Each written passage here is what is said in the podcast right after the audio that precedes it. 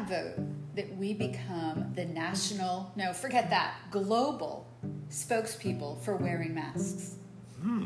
That would be an interesting idea because this whole debate around wearing a mask is the dumbest thing we have ever heard at Tall Small. We can't understand how some people could feel it's my right not to wear a mask. Why should I wear one? You never hear anybody say that about plugging in their seatbelt or wearing a helmet while biking or skiing. When you don't wear a mask, when you're walking in public and you don't wear a mask, you are communicating that you are a rude, arrogant, pain in the neck person who has zero regard for other people's wellness.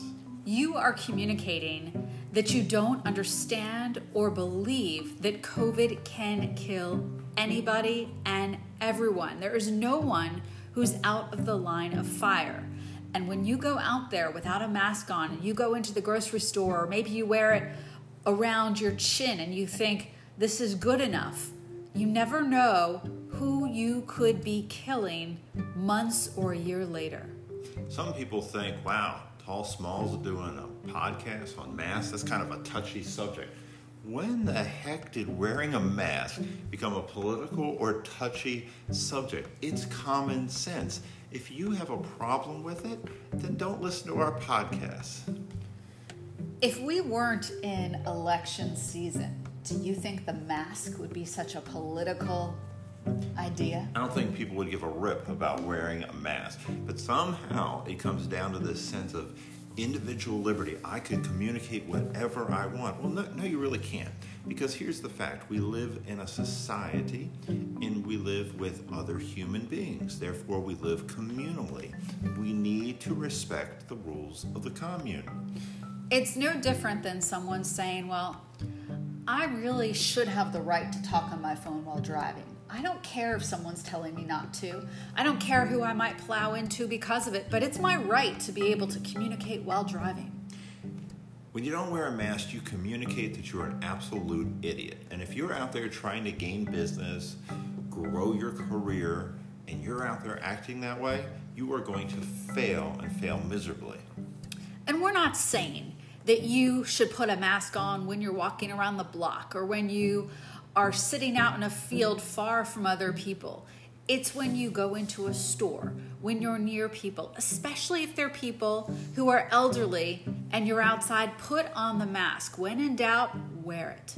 Especially these people that are going into large box stores and yelling at the front security officers saying, I'm not wearing a mask, you can't make me.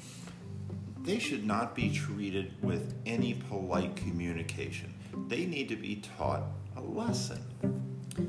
And if you wear the disposable masks, don't throw them on the pavement when you're done. Every single day when I go on a walk in the afternoon, I see at least a handful of masks lying on the sidewalk.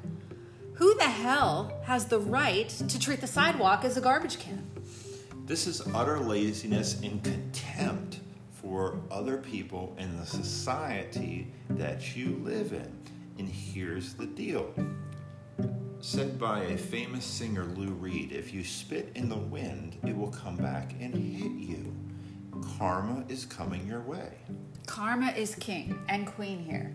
And there are certain stores now in our area we don't venture into anymore because we have seen people wearing masks as though they're a wrist accessory hanging from an ear. As Cuomo famously said, wearing a mask does not count if it's hanging from one ear, if it's around your neck, if it's on your wrist. Put it over your nose.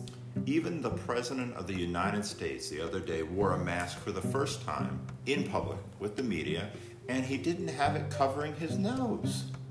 Now, you would think that the leader of this country would have common sense enough to know that everyone is going to be snapping his picture. This is mask mockery at its finest.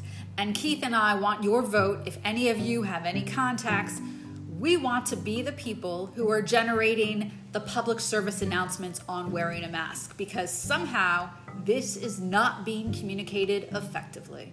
And if you have a problem with wearing masks and you have a problem with this message, text us, comment, call us. We will debate this concept with anyone, but here's the caveat we're going to win. We always do.